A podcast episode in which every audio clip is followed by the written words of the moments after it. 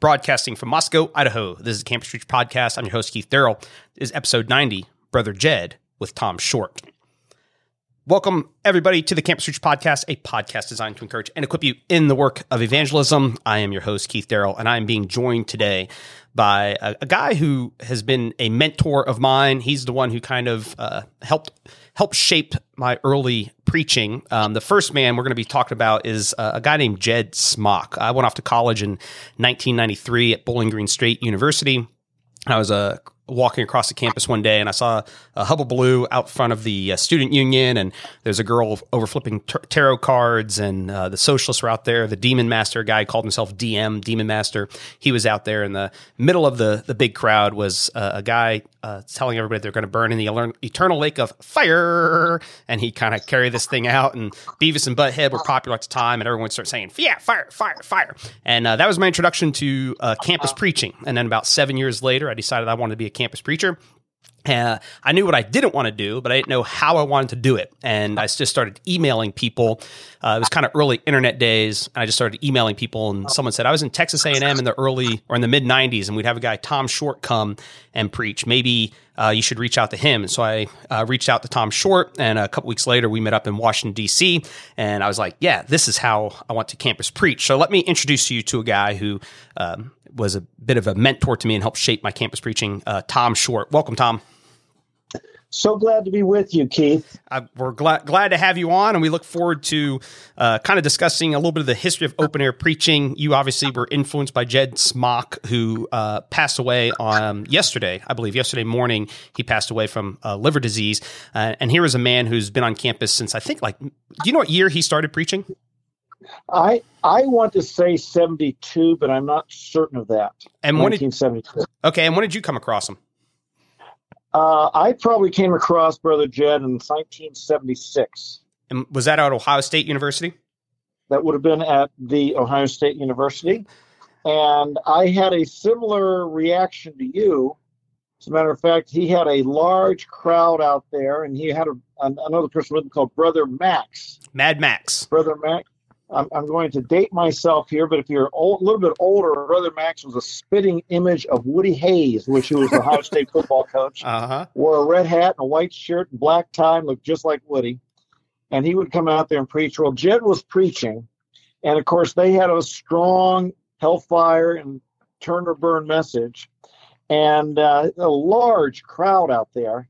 And he called upon Max and while Max was getting up, I jumped into the center of the uh, circle and said, you know, uh, let me tell you about the God I know because this is different than what I know. So I kind of gave this this message of um, uh, the other side of what they were preaching. Now, now, Brother Max wasn't real happy that I did that, and um, but that was my introduction to Jed at that time. I wasn't real happy with him at the, at, the, at the, that day. Yeah, I was I was mixed because my nature is to be contrarian, and so when I went off to college, I just become a believer, and everyone was like, "Stay away from the campus preacher." So I, I had to go see the campus preacher, and I, I there were things I you know I was a brand new believer, so I didn't know heads or tails of the Bible. Um, I was just, I, but I was glad that someone was actually preaching repentance, and that was actually one of the things that drew me to him is that here's a guy who's actually talking about repentance rather than, hey, would you like to invite Jesus into your heart? Here's a man that was talking about repentance, but I was trying to piece together a combination of my, uh, you know, what is it that I believe as a Christian? What is this guy saying as a Christian? What's the campus ministry saying as a Christian? Um, but the, the main thing that ended up standing out for me, and even how I got into open air preaching, was I remember everybody kind of being upset with the basic idea, but I remember going back and reading the book of Acts and just being like, well, this is what they're doing in the book of Acts. This seems to be what the apostles are doing. And I was involved with Campus Crusade and we were reading about uh, revivals and Whitefield and Wesley, and these men were open air preaching. So I was very early on drawn to the methodology uh, of open air preaching, even if I thought that the message itself was a little bit uh, and a little bit funny. Well, I was too. And dare I say that uh, this was like right after this is my first year out of high school, and I back in high school I was very active in evangelism, and I I'd always wanted to stand up in the cafeteria and preach the gospel. And I never got the guts to do it, um, and so when I saw this going on, it, it it fired up something within me, even though I was somewhat of appalled at some of the methods and messages.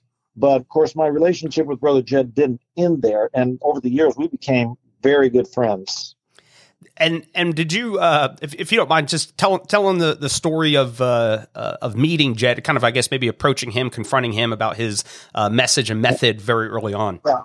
So you know, the first several times I saw him at, on campus, I was really bothered. I was really upset at him, and I didn't understand what he was, why he was saying some of the things and some of his methods and so on. And um, and I I have a very negative attitude, and God convicted me that here's a man. He, we're on the same side. We're we're both Christians. He's not out there preaching atheism, and he convicted me that I'd like to. I, would like to. Uh, uh, I'd like to preach on campus, and so I should try and learn from him. So I began to say, I'm not going to criticize him, and if I do, I will follow the biblical pattern of approaching him in private and talking. And so I stopped the public stuff and I listened to him and and one day, as he was leaving campus, I walked with him out to the car. His car's oh, maybe seven or eight minute walk, and uh, and the whole time I was waiting till everybody left. I was walking with his car. He didn't say a word. And the whole time I was telling him how he could do it better, what he, what he was doing wrong, and we walked out to his car, and he just listened all the way. We got to his car. I can still see it in my mind today. Uh, we got to the car. He opened up the door, put his briefcase in the back, and looked me in the eye. And the first thing he said, Do you preach on campus? And I said, Well, I've, I've kind of given some efforts, but not really. And he said, Well, let me just then say, I like the way I do it better than the way you don't. and with that, he turned, got in his car. I was speechless. I said, He's got a point. He's uh-huh. got a point there. And uh, and as I saw the car drive down out of the parking garage, I literally prayed, Lord, he's right. But I pray that there'd be a day he wouldn't say that to me. He couldn't say it to me, and that was that was kind of a a, a deepening of my commitment to be preaching on campus myself. Yeah, that that that element, uh, it's it's kind of classic Jed. Even him being quiet for like the the seven eight minute walk. Um, I remember so back in probably like two thousand three, um, I bumped into him at Ohio State over my spring break and he actually pulled me aside. One of his buddies was preaching, so I, I couldn't take what he was saying. So I hop in and start going back and forth. And Jed grabs me, pulls me aside, and um, uh, and as we were talking, there, there's actually we'll get to a story there in a minute. But the, there was a as we were talking, he kind of uh, was just started asking me about where I like to preach. And I was like, well, I, I, preach all the time at the University of Missouri. I think it's the best place in the in the country to preach. And he goes, I haven't been there in 25 years. And then two weeks later, he's at he's in Columbia preaching, and uh, he's like, Keith, I'm moving to Columbia, Missouri. And, um, but the thing that was kind of funny within all of that, I remember like tons of people knew me at the University of Missouri because of, I was out there every week preaching. And then Jed gets out there. It was kind of funny. He's like, he shows up, he had a crowd one day. I show up and, um, and, and kind of out of the blue, he saw me, he just goes, um, uh, well, you guys can ask Keith. I'm a much different man in private, but out here, I'm a new man and and and he really is like in private and off on the side. He's actually really really quiet. I had dinner with him a couple times and he was a pretty quiet man but and usually when he spoke it was uh, usually pretty direct and kind of kind of getting to the point. Jed didn't uh, if you got to know him privately he didn't sit there and talk about sports. He didn't sit there and talk about the financial markets he didn't even talk a whole lot about the news, although at times he was very concerned about our country and the direction of our country. He loved to talk about the Bible. He loved to talk about the the the Christian life and and living in a victorious life over sin, over temptation, and uh, that's where his heart was. And um, I always left a private conversation with Jed inspired. Never a time I didn't always left inspired and encouraged to be more godly, more more uh, committed, more concerned for the lost, more concerned for the glory of God. Yeah, I would I would agree, and it was very much even um, that time I was out in Columbia. We Jed and I went back to his house afterwards, and when we got there, Cindy, I, this is probably appropriate to say, she was kind of kind of choked up, and and uh, and the reason she was choked up is they had some movers there, and she's like, I didn't share the gospel with them. I didn't share the gospel with them, and and it was just it was it was uh, very endearing and it was very convicting that um, you know she was upset with herself that here here are some people in her home for five or six hours, whatever it was, and um, she was upset she was not uh, sharing the gospel with them, and the times I was with Jed, I felt like yeah, he was he was eager to uh, share the gospel with uh, anybody anybody who was willing to listen, and um, even outside of the public preaching, the times I would see him off on the side. This is what I was going to get at at Ohio State when he pulled me aside. I remember a young woman coming up to him and uh, coming up to the two of us, and she started asking him questions, and he was so gentle and so kind. And this was one of the days where where he uh, started to become like a little bit of a genius to me, or, or like a uh, or a mystery because uh, he's going through the love of God, and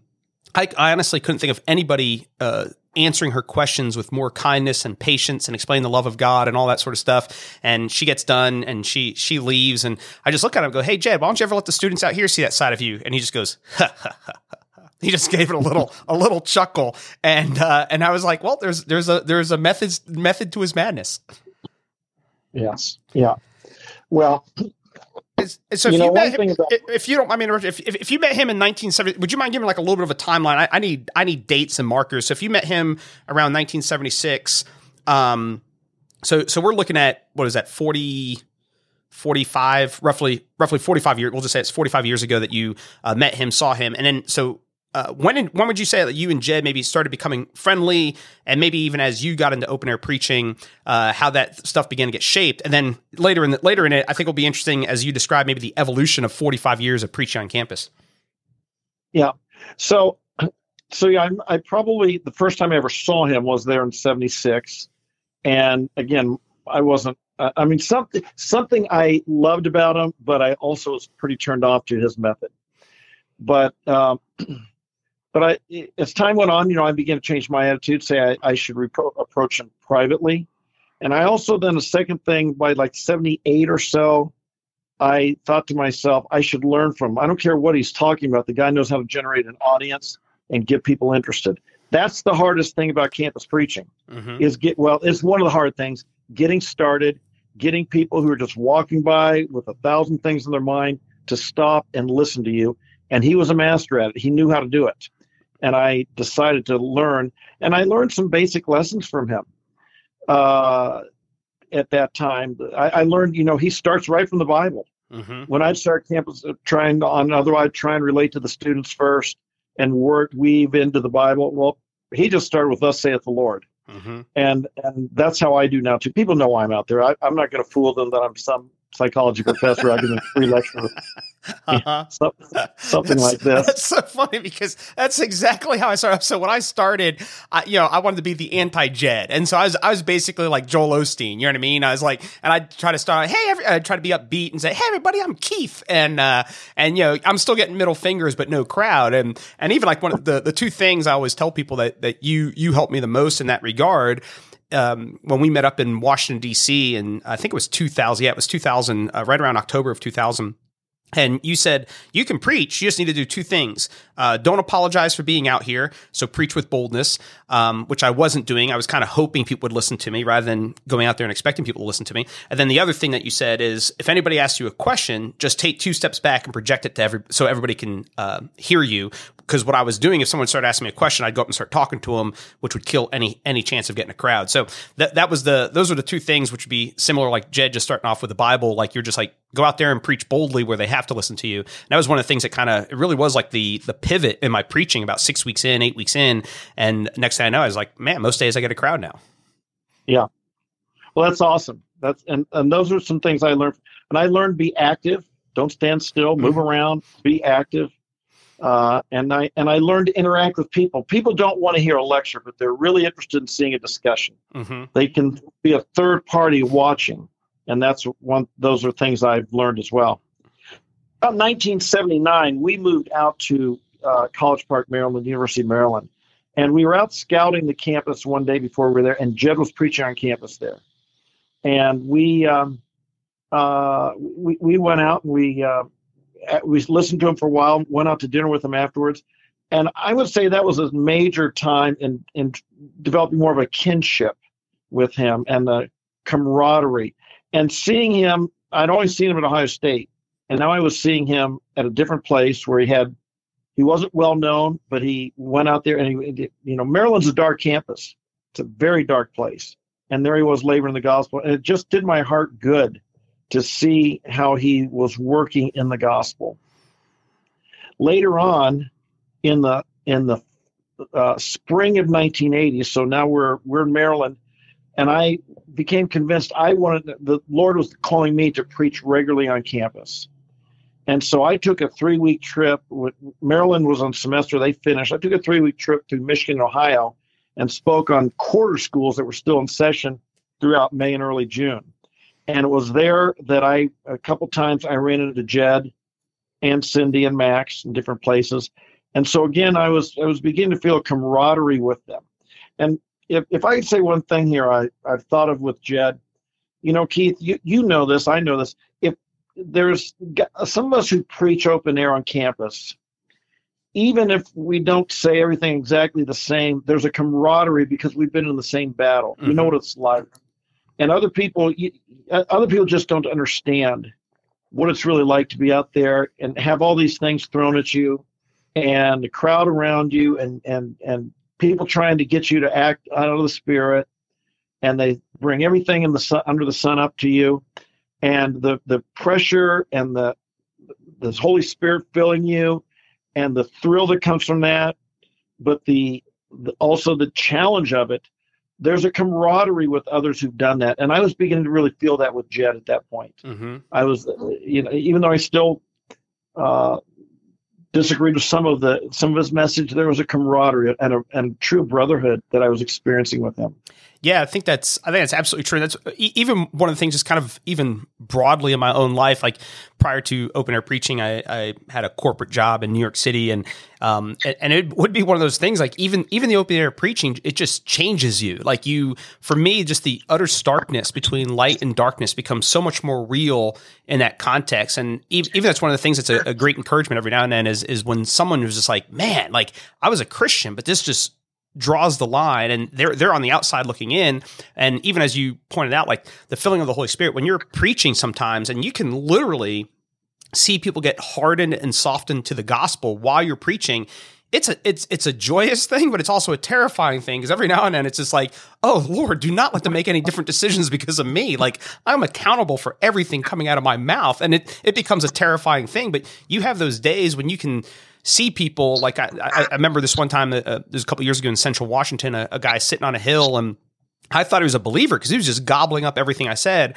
I returned the next semester and he's like, Hey, I was listening to you last night. I was like, Oh, yeah, you were sitting on the hill. He's like, Yeah, I became a believer that day. I was like, Oh, you weren't already a believer? He's like, No, I just knew everything you were saying was true. And I was like, Oh my goodness. Like, I, I could literally see him gobbling up the gospel as I was preaching. So that, I think that's a that's a huge point. That yeah, it, it is like a little bit going off to battle with some people, and then you kind of have those uh, you have those stories with one another. Yeah. During that time, th- there was a day there in May of 1980 that was one of the most eventful days. This was early on, and I was at Bowling Green student Bowling Green State University, which you said that's where you went. That that was my freshman year. Then I transferred down to Miami of Ohio, and that's where I, I, I first saw Jed out in front of the Union. So I went up there, and I had my wife with me, and we had one child at the time, a stroller, and I was about to start, and here comes Max and Cindy. I just and, even uh, even sorry to interrupt you, but even even like Bro Jed, Mad Max, Sister Cindy, you know what I mean? Like, and and did they, didn't they even like call themselves the Destroyers, or, or was that a nickname the students the, gave them? The Destroyers, yeah, from uh, Jeremiah. That you know they come to destroy and to, to tear down and to build up. You know, so so yeah, I don't know if the students gave it to them or or whatever, but they that's what they're called. So I was wondering, oh goodness, what do I do here? Uh, do I preach with them? Do I go somewhere else on campus? What do I do? So I introduced myself to Max, and I said to him, um, "You told him I was there," and he said, "Well, you, we can preach together here. I'd be glad we can just tag team, or you can go over there and preach if you like." And well, I knew if I went over there, no one would listen because they'd all be over listening to Max and Cindy. So we tag teamed, and it was a, quite a day because uh, we had quite a crowd and each of us were doing were kind of on fire. I remember about four o'clock, a rock band, like a, a drum, uh, a guitar, and a singer. So a three person rock band with microphone amplification came out and we're setting up. And I was preaching at the time. I was the one preaching. And I could see them setting up, and the crowd was kind of giggling, laughing, you know, because these guys are going to drown us out. And um, uh, as soon as they started playing, I kind of walked over towards Max and Cindy, you know, saying we're we're drowned out now. We can't compete against the implication. And I started walking over there, and Max yells at me, "Don't you ever let some rock band stop you! Get out there!" just like And he- Woody Hayes, just like Woody Hayes. Just like Woody Hayes, he scared me to death. I jumped back out there and kept preaching. You know, uh, everyone had run over to the band, and within five minutes, they were all back listening to us. And the band got discouraged, and they stopped. Hmm. I learned an important lesson there. But we kept preaching. About five thirty, Max and Cindy had a dinner appointment. They left. I kept preaching. They came back about seven o'clock. I was still preaching. so we started tag teaming again. At eight thirty, Jed shows up. He'd been preaching down somewhere in Dayton. He drove up. He shows up on campus. I meanwhile I had to. I had a wife and baby. We had to go get checked into a hotel and get them to sleep. They ended up preaching that night till one in the morning, wow. and that was um, uh, Jed because Jed grabbed his. I remember seeing him grab his Bible and jump out there in the crowd. He was so excited that things were still going. There was a large crowd there till one in the morning, and that was uh, one of the longer days they'd ever preached, and I was a part. I was a part of that day. man that that is that is an amazing story and that that, that is the thing even even like one of the one of the difficulties uh, broadly as a campus preacher is is yeah you, you have your yeah how, how do you how do you yoke who you preach with? You know what i mean? Like it, it often does attract um kind of wild-eyed people and so trying to have some people who are fun people you can have unity with people who uh, you can tag in and trust what they're going to say I just think of uh, some of the days, but um, I'm often not often, maybe maybe half the time or close to half the time I preach by myself. But the times when I'm with other people, it's always from a combination of camaraderie, from fun, all that sort of stuff, just exponentially better when you have a when you have a day where you can go get dinner and come back. That's just that's just pretty amazing. Yeah, yeah.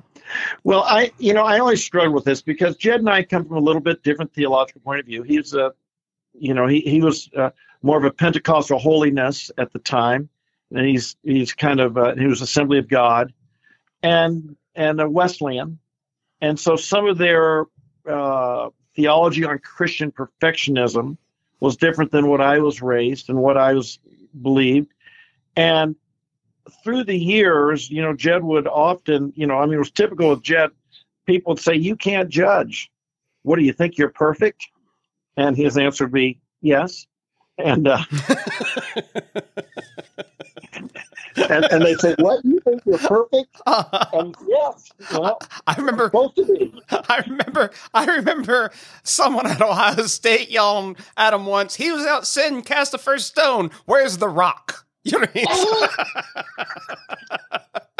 so he was and and also he he made the claim where he's like, I haven't sinned in 25 years. You can ask my wife. And so, so yeah, just asked Cindy if he hadn't sinned in 25 years. And yeah, it's, it's a it's a little funny, but it is like it's it's kind of that Wesleyan uh, tradition that he's coming from of uh, kind of a uh, you know complete sanctification or uh, perfect per- Christian perfectionism in this age that kind of Wesley promoted, and um, he kind of ran with it. And I will say that, you know, the more Jed and I talked about these things, I appreciated how he would challenge me. And I think he listened to things that I would say. And, and sometimes it comes down to definitions. Uh, sometimes things that people from our perspective would call a sin, Jed would. He, he didn't look at he didn't he didn't see God as quite being as harsh. I remember I don't know if we want to get into this much, but the point being what I think what what I would call more walking victory over sin and temptation is what he was referring to. Mm-hmm. And sometimes the wording of it would just, you know, I could agree with when I understood definitions and what they're talking about. I could be closer to what they were saying, and it was a healthy input on my life to learn. To be honest, in my own life, to learn to focus less on I'm feeling I'm constantly sinning, I'm constantly disappointing God, I'm constantly falling short, everything about me, and to have more of a, a belief that, that God is for me and God God loves me and He's buried my sins in the deepest sea, and and and uh, He's chosen to forget that, and He sees me as being in Christ. And so a lot of these, you know, without getting too much into it, but it's you know where what where's ju- what's justification? What's sanctification? How do the two fit and um, I, I would say that jed challenged my thinking these things in good ways and caused me to really step back and see what do I believe. Sometimes it's definitions, and I appreciate some of what he. Uh, I've not fully embraced his points, but he certainly challenged my thinking in ways that helped me in my Christian growth. Yeah, no, I I totally agree. And even having a few discussions with um and even that strand of thing, like yeah, we have been set free, and even uh, you know some of the distinctions he would make between you know what's temptation, what's sin, and and and uh, and even the thing I really liked about him in uh, in bunch, bumping into him on campus, I had a brief discussion with him one time. Uh, at, it was at Ohio State, and he was uh, getting ready to preach. Cindy tags him in, and uh, and th- this is uh, tangential, just but, but just the genius of Jed is we're off on the side. We uh, and I was talking to him about the perfectionism thing and stuff like that. But Cindy was finishing up, and there was someone else who was kind of interrupting us, and and the transition was uh, so immaculate because Jed starts ch- chiding the person uh, who's kind of interrupting our conversation. And so he starts stealing the attention from Cindy a little bit. Then he just kind of transitions out into the circle. You know what I mean? So it was like it was a, it was a seamless transition from Cindy to Jed, and then he's out in the middle. And the thing that was, uh, and if you have a little kid, maybe maybe plug your ears. Um, but but Jed Jed he starts off talking about the difference between temptation and sin. And so he was talking about preaching at Ohio University one time and and he's like, I'm out there preaching. And this girl comes out and she lifting up, acting like he's lifting up his shirt. He, she goes, he goes, and this girl comes out and she shows me what there is to see. But they look like poached eggs, so I wasn't very tempted. However, 15 minutes later, this buxom vixen comes walking up to me, and I was, and she shows what there is to see, and I, I was tempted to reach out and grab him, but I said, Jed, no, I resisted the temptation. And so he would he would uh, immediately address some of those things in the context of here's here's what I'm getting at. Can you can you resist this temptation? You know, and you know he's like in order to be tempted, it must cross your mind. Um, and and so I, I did feel like oftentimes in evangelical type circles, we you know if the temptation crosses us, we're kind of like oh well I've already sinned, and it's kind of a defeatist attitude where Jed be like oh no you can say no to those things and continue to walk in obedience to the Lord and be a slave to righteousness opposed to a slave to sin. So if I can make a couple comments on this area, I you know I I think Jed he would often hear people say, "Well, I'm a Christian, but I sin every day." Now, when I hear that, I in my mind I'm translating that, well, you know, I, I should have gotten up earlier to pray today. I was a little bit lazy. I was a little bit negligent in my quiet time, or I, you know, something like this. In his mind, when he hears someone say I sin every day, he in his mind that that translates i go get drunk and i and i have sex with my girlfriend but god forgives me. And so there was this communication issue i'd say to him jed what do you mean by saying you sin every day? And what do you think the students understand? So i was talking with a good friend of mine that actually used to be an atheist and uh, professor on campus a well-known atheist professor on campus and he um, he was in that he was in the sinful lifestyle and everything and he was just in the college life and um, he got saved and and has become a campus preacher himself now. He's resigned from the university and, and is teaching and is out on campus. So one day we were talking about different preachers and their styles, and I mentioned, you know, there's this one fella that it's like he preaches and it's like he thinks students are in a sincere and honest pursuit of wisdom and knowledge. And so a lot of his message is very polished and very intellectual and appeals to the highbrow intellectual person. And and I said on the other spectrum you got brother Jed. and Jed thinks, you know, if like the students come there for one purpose, I'm going to party on my parents' money. While I go to college, I'm not interested in my education. All I'm interested in having getting drunk and having sex. And I said, I'm somewhere in between. Mm-hmm. I think there's students that are really thoughtful, but you know, obviously they like to go out and they think sin's where it's at and have a good time. And my professor friend, who'd been a non Christian in the university for so long, kind of chuckled. He said, Tom, uh, I hate to say it, but I think Brother Jed's closer to the truth on this one. yeah, and I think uh, Jed Jed described himself one time as God God's garbage man. I show up on that campus, I take the lid off, and I show those I show those students what stinkers they really are. And so he just uh, yeah, so he kind of and then then he talks about how he tries to flush out all the garbage with God's word. So that's his. Uh, so he was God's garbage man showing up on campus trying to trying to clean, clean up the campuses. And you know, there is something to this because you know personally i never got involved like i became a christian early in my high school years I never got involved in the sex, drugs, and rock and roll scene. I never, I, I, I don't know that I've hardly ever been at a party where everyone's getting drunk. I don't think I ever have. I, I, I it's incomprehensible to me that people really just want to have sex with a total stranger. They don't care if they ever meet again. I just think, really, are people like that? And you know, Jed was in that lifestyle. Jed was a hippie.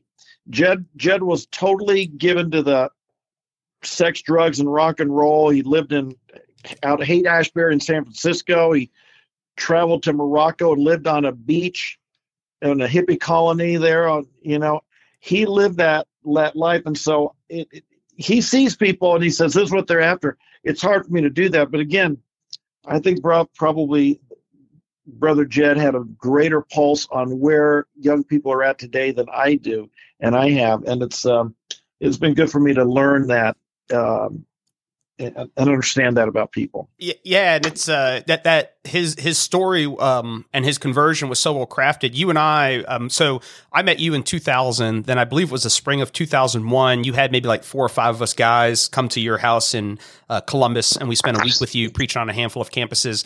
And we got rained out at Ohio State. I think we are going to go to Ohio State. We got rained out, and Jed was maybe 40 minutes away in Newark so we went over to Newark to meet with him, and uh, and even I'll, I'll just never forget, just like it, like Jed's like a, a constant showman. So I don't I, I, don't know if you remember when we went to his house for a reading of a, a Christmas Carol. You, you were there, right? Yeah, yeah. And and so, uh, but what was funny? So he get, I get this invitation. It says formal attire, and I'm like, I'm not wearing a tuxedo to Jed's smock reading uh, Christmas Carol. I show up to his house, and I had like a you know just like a basic blue shirt on and a tie. I was like, hey, I got your invite. I was like, I wasn't sure exactly what. Um, what you know what you meant by formal and he goes oh it's going to be interpreted like differently. And uh, he's like some more and he raises his hands some less as he looks at me like you've interpreted it on the low end of things. Um, so he's always really funny witty a little bit of a showman but when we showed up to his um, uh, church and he was sitting in a rocking chair in the front. And even him like honestly like when he would talk i would i could listen to him once or twice tell a story and almost have it memorized because it was so well crafted and the inflections and the tone and him talk about being on the beach of north africa stark naked howling at the moon and uh, then an arab and there's always an arab uh, put a put a came into his hippie man and planted the cross. A cross. Yeah, he planted an old rugged cross. yeah, uh, an planted old the cross, an old rugged cross. That's right, old rugged cross. And then he comes back to Terre Haute, Indiana, and I haven't heard him tell the story this way on campus forever. But um, I remember him saying on that night, I went from Burger King to the King of Kings.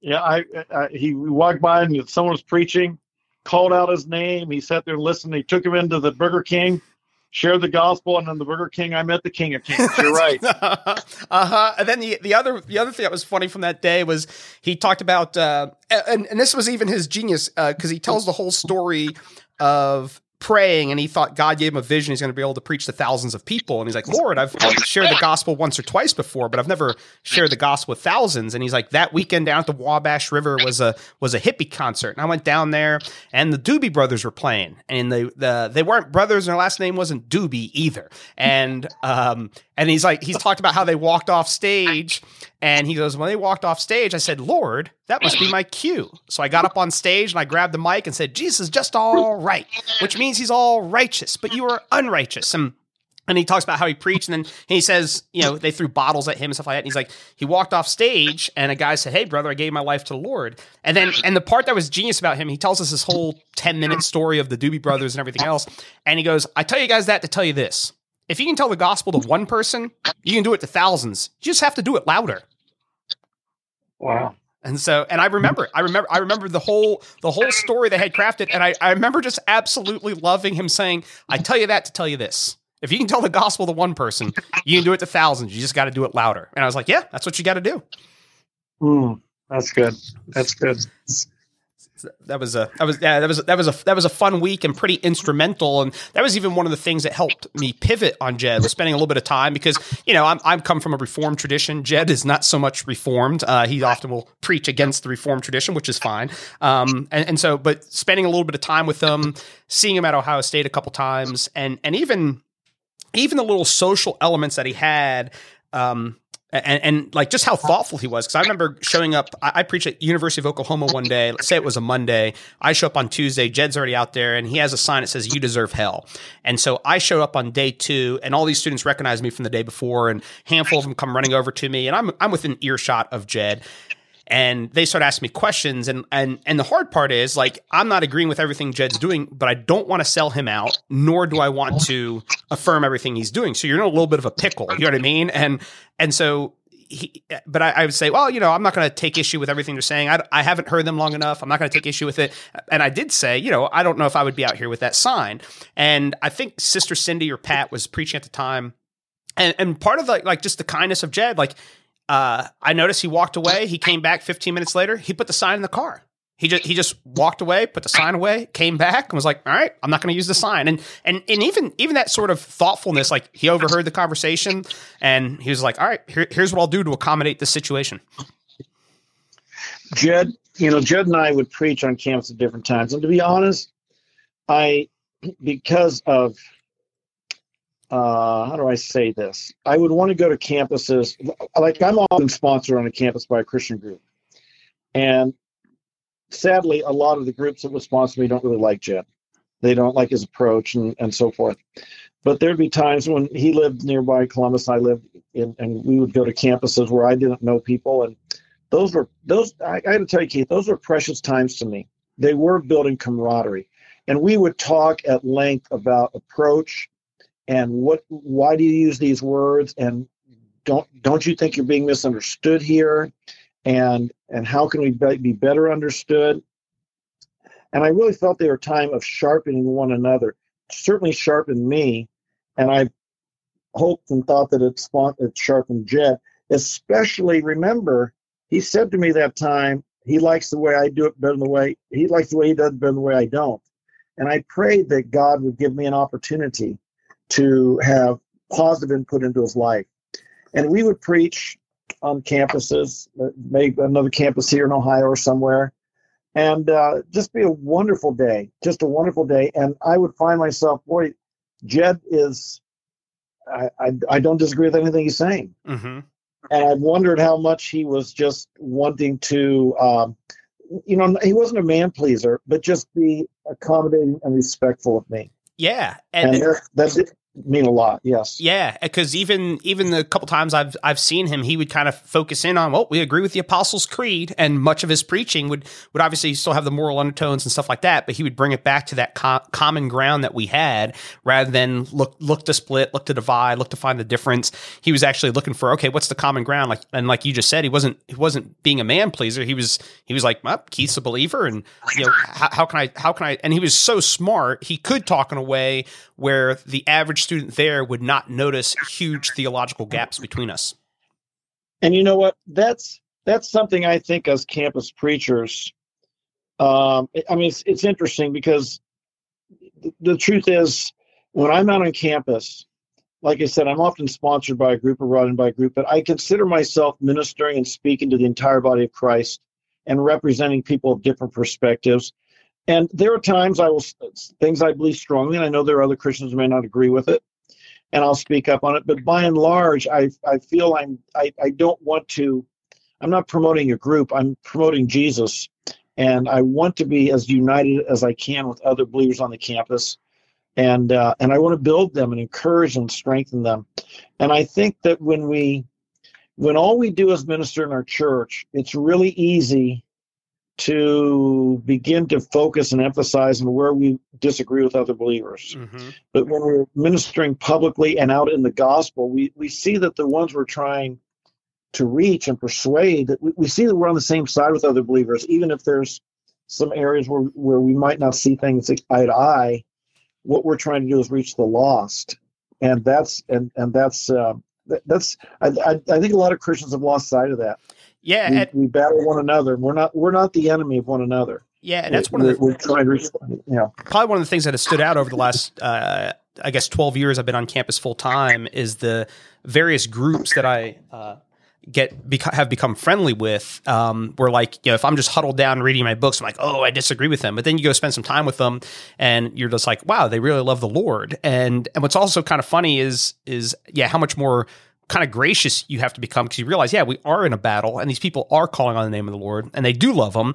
And, and you realize how much is kind of culturally influenced on you as you kind of travel around. And so, yeah, fighting for that unity with other believers, especially as you kind of see, see the broader culture collapse. How do we work with one another? And yeah, like you were saying, build one another up rather than find the place where we divide. And I do think oftentimes campus preachers, particularly, you have a certain personality and you can kind of lean into the division rather than fighting for the unity.